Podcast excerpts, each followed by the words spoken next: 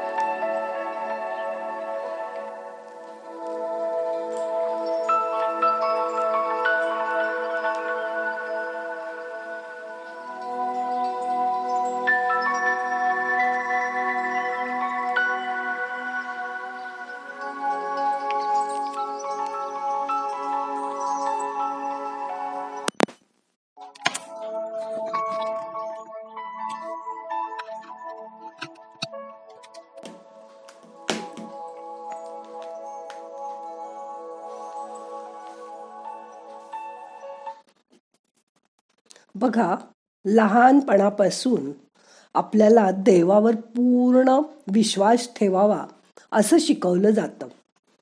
त्यामुळे आपण एखाद्या देवाचे भक्त होतो.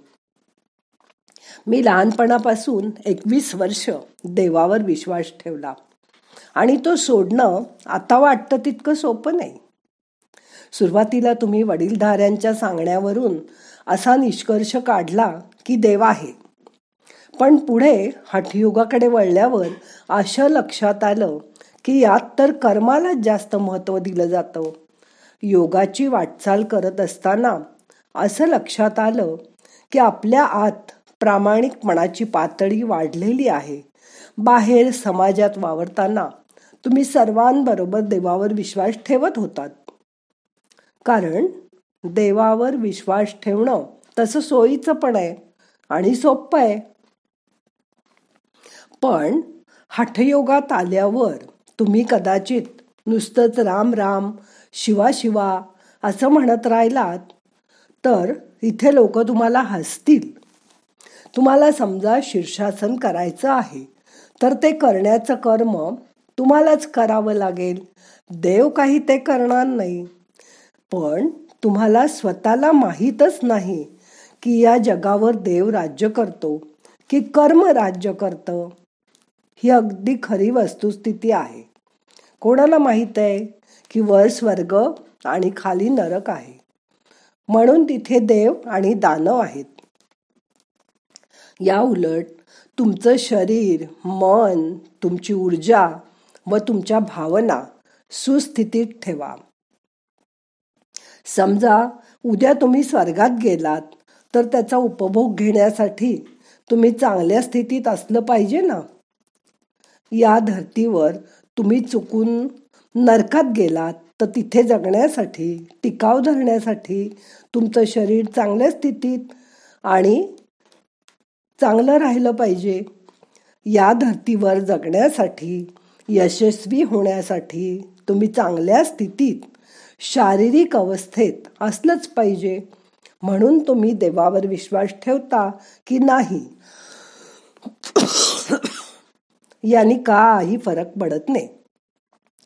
तुम्ही शारीरिक मानसिक व भावनिक स्तरावर स्वतःला चांगल्या स्थितीत ठेवलं पाहिजे.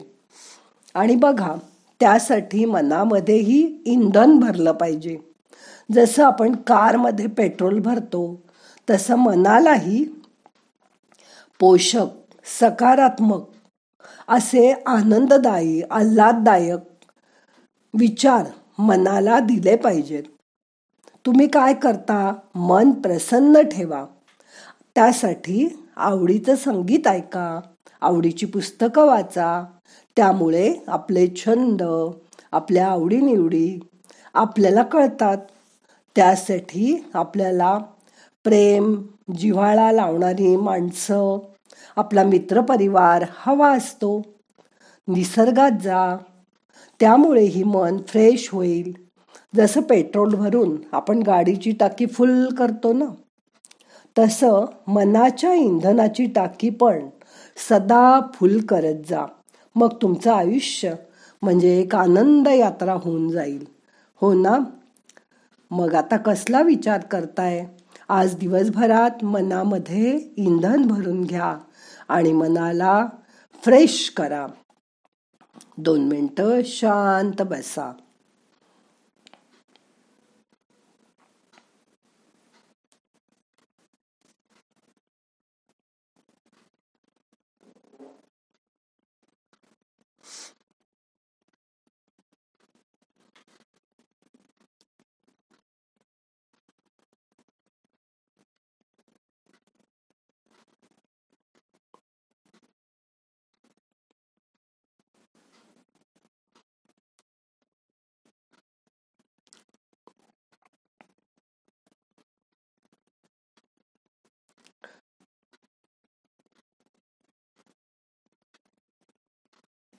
तुमच्या आयुष्यात आनंद आणायला दुसरं कोणीतरी येईल आणि आपल्याला आनंदी करेल. अशी वाट बघू नका.